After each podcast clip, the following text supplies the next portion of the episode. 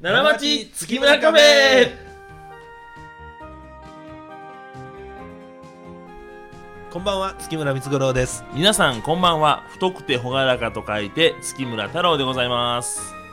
今日はよろしくお願いします、はいよろしくお願いしますタイトルコールきちんと言えましたよ、そうや通ね称怒鳴りうんちゃんとねマイクの方を向いて話さずにちょっと口をね横向けて話すというねテクニックを使いましたから外し、うん太くて朗らかと書いてっていうことをラジオの頭で言うことははい違和感でもないんですかねそれはですねん違和感というか、社長が2年ほど前にそれを言えって命令しましたかだからら最初はねはいだから太くて朗らかという言い方で月村太郎ですっていうのが定着したらはい太くて朗らか月村太郎ですでいいと思うからあーと書いての4文字がね言いませんかね僕は無駄な言葉やと思うねんけどどうやいやでもね太くて朗らか月村光五郎やったあ月村太郎やったら、ろあの単純にそういう人でしょ、う、うん僕のこの話の味噌っていうのは月村太郎っていう名前には意味がありまして太いと朗らかが合体して月村太郎と申しますっていうことですから書いてっていうのはやっぱり必須なんですようん、それはね、はいあの太郎ちゃんがいつも嫌がってるはい私こういう人なんですっていう、はい自分のことを客体視する表現やと思うんでね、客対しね、んあーまあまあ確かにね、うん、で主主体で行くのやったら、はい太くて朗らか下膨れ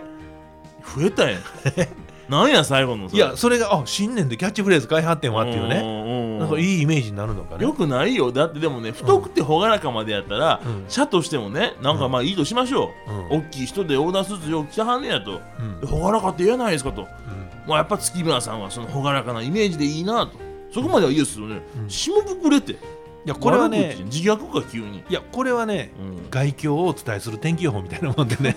今日ですかうんなるほど今日は下膨れ去年は全然まだマシやったんですよ去年の春ぐらいはあーなるねほどなるほど上下均一みたいな感じやったけど上下均一、うおん、うちょうどその太郎ちゃんがはい、ジムに入り始めた頃かうら、ん、どうもなんか下膨れが前になってきてうね、んストレスかな一回ね、うん虫歯腫れて片っぽだけその下膨れになったことがあなってりましたねあれ ねあ困りました、うん、だから今両方虫歯なの虫歯ちゃうよ。あでもな両方虫歯の月村太郎はいいかもしれませんけどあそれでもいねいけど意ね味不明かもしれませんけど、ジム行ったんですけどね、なかなかちょっとうまくならないですねうんいやもうちゃんとねジム行って水泳のパンツとゴーグルとあのヘルメットっていうのあれ帽子かうん買ったんですよ、だタかオらルと続かないねうん、5000円しだかたらよ、続いてんのは、うん、えー、幸か不幸か、うん仕事と散髪だけや仕事の散髪だけやね、な、うん、散髪は多いよ散髪は言うとあかんとか言われたねあーまあまあ髪なんていうんえですっか、とまあ美容室っていうの利用利容室かねうん利容室ね、うんなんか髪が散らかるみたいなイメージになるからみたいあーなあかんこっとてね言われましたね、うんうんまあまああれでしょうけどまあうんでも美容室利用してよく行きます、やっはぱ趣味みたいなもんですよね、いやうっぱすごいねいいと思いますあのーこれはねリラックス方法として提唱したいファッションって意味ももちろんありますけどやっぱこれリラックスですよんうん僕もそうですねえでしょ、はい思いね、やっぱこう髪が伸びるっていうのはやっぱ人間のこの気持ちを進めてくれますからねうん一旦切って一からスタートみたいな、そういうね心機一転パワーがありますうんいやあのねそのまあえっと髪の毛を短くしていただいてる美容室美容室のはねい、あのー間っていうのはねうん、その2人の人がいてるっていうのがねほうその当然その髪の毛を切ってくれはるうんそのスタイリストっていうのかうんまあ兄ちゃんっていうのかうんまあいてますやんかうんで兄ちゃんどんな髪にしますかって言ったら「いや高校でこうや」言うたらなんか喋ってきはんねんうんね、僕あのキャンピングカーで行って今最近のいとこ行ってたら、えー昨日もこの道通ってましたやろ 話やねああなるほどでね 明らかに通ってないねん、あそうなんですか、うん、だからなんか勘違いしてはんねんあねーせやけど「いや僕通ってません」って言ったらピシャッとシャッター閉めるように思うまかあまあまあまらあそうやねここはやっぱりね営業が働いてあああー昨日のそのぐらいの時間やったら通ってたかなみたいなー緩やかな優しい、うん、緩時や間かだったらほんなら今度は「わしその時隣青の車で走ってましてん」みたいなね。あーちょっあでこれは嘘が嘘を読んだみたいな話に気使わなあかんっていうとのはいがはいはい目の前の人に対する一人うん、ですよおおもう一人いるんや、もう一人ねうん、 「お前眠たいやろ」っていうもう一人の自分がそこに現れてくるあなるほどでそんなことを喋ってるんやったら目閉じたら楽やでみたいなこと言うてくるわけ終わよってから仕事もあるしなーってねそれは言わへん、あないですか それは言わへんのそれは言わへんああなるほどそのねもう一人の天使は、の今快楽に誘うだけうんで終わわってから仕事があるとかいうようなしんどいことは何も言わあはあもう寝ろととりあえずんね目んつむれと今今楽やでとああで、今頭のそのなんかこうすつぼをね、うんこうあのなんて押せ押してあのまあ髪あのシャンプーしてたらうん押してくれてあるやろと、うん今寝たらええねんそしたら楽やしおっちゃんに返事もしやんでええぞみたいなもう全部ええな一番ええわそれどっちを相手にするかっていうねいやーまあうね、んえちょっとごめんねでもね、はいちょっと僕ちなみに脱線しますけど、うん寝れます美容院ではいそもそも寝ますいやえっとだってね、はい寝るとですよ、うん美容院髪切ってもらいますやんわかりますうんわかるよね髪の毛切ってもらいますから、つまり僕のその空間上の頭の頭の座標はう固定しなあきませんよんそうですじゃないとと困るでしょはいすか避けちゃいますよハサミをね、うんうんうんで寝たらでも頭くるんくるんするでしょ座ってるもん僕たちまあそういう寝方もありますねあ そういう寝方の場合は、はいおっちゃんがなんか軸ぐっと支えはんねんでその時に一回起きるね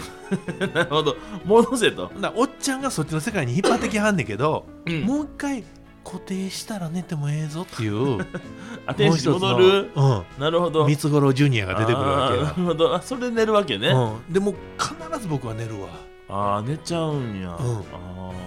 ほんでまあ髪型みたいな所詮もう62やから、うんさほど僕大きなこだわりもないんですよ、ああそうですか、うんまあ言うたら清潔やったらそれでええなみたいな思いもあるから、うんまあもう言うたら1万円でもいいしうん5000円のとこでもいいし、うん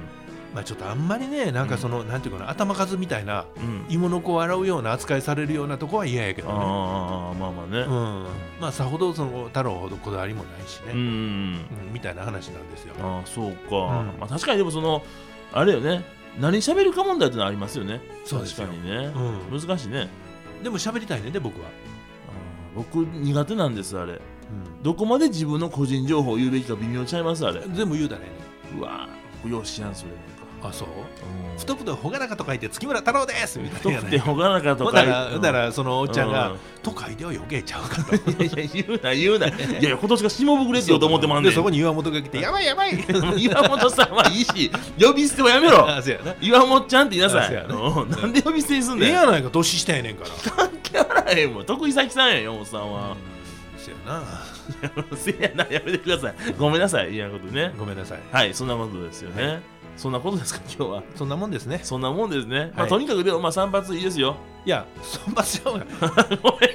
ごめんキャッチフレーズをしっかりしようっていう話やからね。あそうかそうやね、うんほんまやねだかそらう太くて朗らかで今日はお初じゃあじゃあ未来に羽ばたく月がみ群がる太くてほがらか月村太郎言えてへんしなもうええわもうもうやっぱ気抜けてますねそうやね。明日から頑張りましょうすべての今日の放送がはやばいやばい。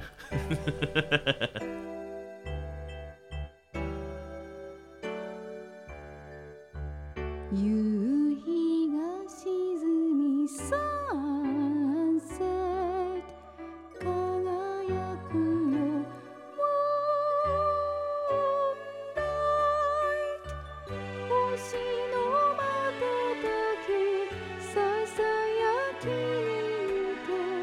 あなたと過ごす夜のひとときしばし恋の期待」「ゆき